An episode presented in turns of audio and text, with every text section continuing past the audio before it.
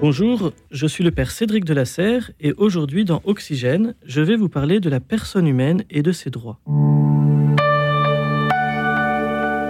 La personne humaine et ses droits, voilà euh, un des éléments de réflexion de la doctrine sociale de l'Église, de tout cet équipement intellectuel que l'Église se donne pour chercher à mettre en œuvre le bien commun de la société, à mettre en œuvre la justice, la défense euh, des plus fragiles, des plus pauvres, des plus petits, et pour construire une société meilleure dans laquelle l'homme s'humanise et s'humanisant aussi se prépare à vivre dans l'éternité de l'amour de Dieu. Dans ce cadre-là, si l'on cherche à penser la personne humaine et les droits qui sont liés à sa nature de personne humaine, il est intéressant de voir que la pensée de l'Église est fondée en particulier sur un courant de philosophie qu'on appelle la philosophie personnaliste. Ce fondement personnaliste de la pensée chrétienne veut que chaque personne est image vivante de Dieu et donc que la vie sociale doit avoir pour but d'épanouir cela. Aussi, on en déduit que l'homme doit être au cœur de la recherche du bien et du bien commun, du bien social. Et donc, il est au fondement de la doctrine sociale de l'Église. L'homme, pour le chrétien, pour la pensée chrétienne, est intrinsèquement digne, quelle que soit sa vie, quel que soit son milieu de vie, quel que soit son projet de vie. L'homme est intrinsèquement digne et donc respectable. La philosophie personnaliste, en particulier dans ses courants chrétiens, est une philosophie qui éclaire cette réflexion, qui apporte une contribution très enrichissante pour comprendre le bien de la personne et pour en déduire ses droits. Pour les chrétiens, donc, la personne humaine est imago Dei, image de Dieu. Pourquoi? D'abord parce que la personne humaine est une créature de Dieu.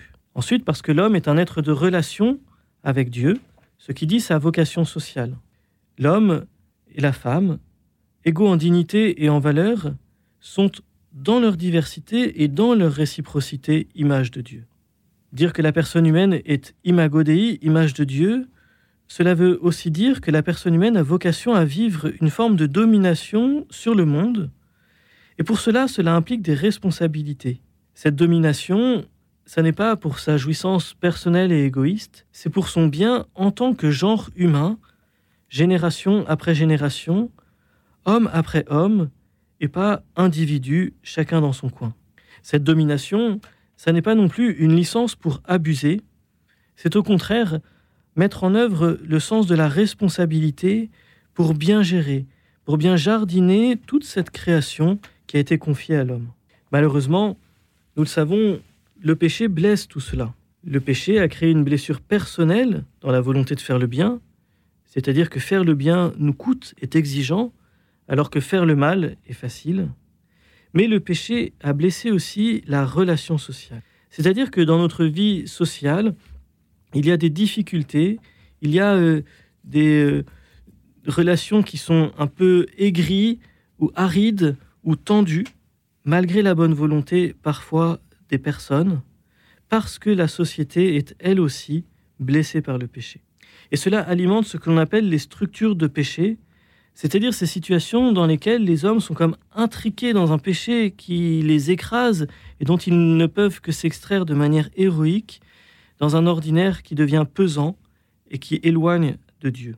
Mais si le péché blesse la personne dans son individualité et la relation sociale, on peut, en chrétien, raisonnablement espérer, croire, penser que le salut est aussi apporté par Jésus-Christ pour tous, comme personne et comme membre d'une société. Après avoir pensé la personne humaine comme image de Dieu, la doctrine sociale de l'Église nous invite à comprendre qu'il existe une diversité des profils de la personne humaine. Quelles sont donc les grandes caractéristiques qui permettent de définir, de situer une personne? D'abord, il y a la question de l'unité. L'unité de la personne, ça ne veut pas dire l'individualité absolue. La personne serait comme une nomade, vivant parfaitement déconnectée de son environnement, mais c'est un être de relation. L'unité de la personne, ça veut aussi dire l'unité de l'âme et du corps. Cela veut dire l'unité des actes moraux. Ce que je fais, les actes que je pose, doivent être cohérents avec ce que je pense. Et puis, l'unité de la personne nous invite aussi à penser que par la corporéité, l'unification en l'homme des éléments du monde matériel se vit. Ensuite, notre caractéristique de la personne humaine qui permet de comprendre son bien, c'est que la personne a vocation, dans sa nature, à être ouverte à une forme de transcendance. Par nature, l'homme est ouvert à l'infini. C'est un des éléments qui nous distingue des animaux. Cette recherche d'infini, cette recherche d'absolu, cette recherche de transcendance, c'est en fait une recherche de Dieu qui habite le cœur humain, et pour comprendre le bien de l'homme, il faut donc faire droit à cette recherche-là. Dans cette recherche d'absolu, nous pouvons voir une marque de la dignité de l'homme, qu'il faut donc respecter. Cela dit aussi qu'il ne faut pas manipuler la fin de l'homme. L'homme a vocation à aller vers Dieu, l'homme a vocation à traverser ce chemin, à être ouvert à la transcendance, et une société, une institution qui irait contre cette fin-là, irait finalement contre le bien et la dignité de l'homme. Penser la personne humaine, c'est aussi penser la question de la liberté. L'homme ne peut tendre au bien que dans la liberté que Dieu lui a donnée. Si on est contraint, forcé de faire le bien, on ne fait pas tellement le bien.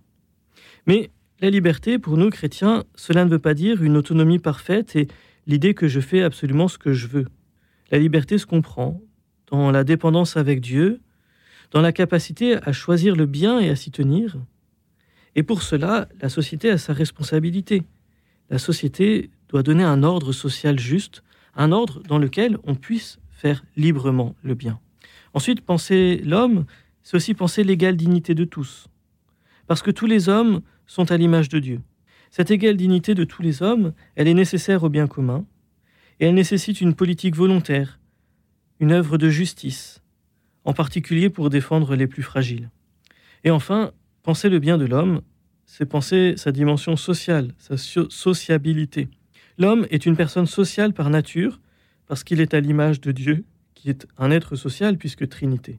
L'homme a vocation donc à la communion, à la communion des personnes et au don de soi, exactement comme en Dieu il y a une communion entre trois personnes et un don par amour de chacune des personnes aux autres. De tout cela, l'Église déduit que l'homme a des droits. Sa dignité humaine implique qu'il a des droits intrinsèques et qu'il faut les respecter. Ces droits, droits doivent être protégés, ils doivent être promus, et le premier de ceux-ci, c'est le droit à la vie et à une vie digne.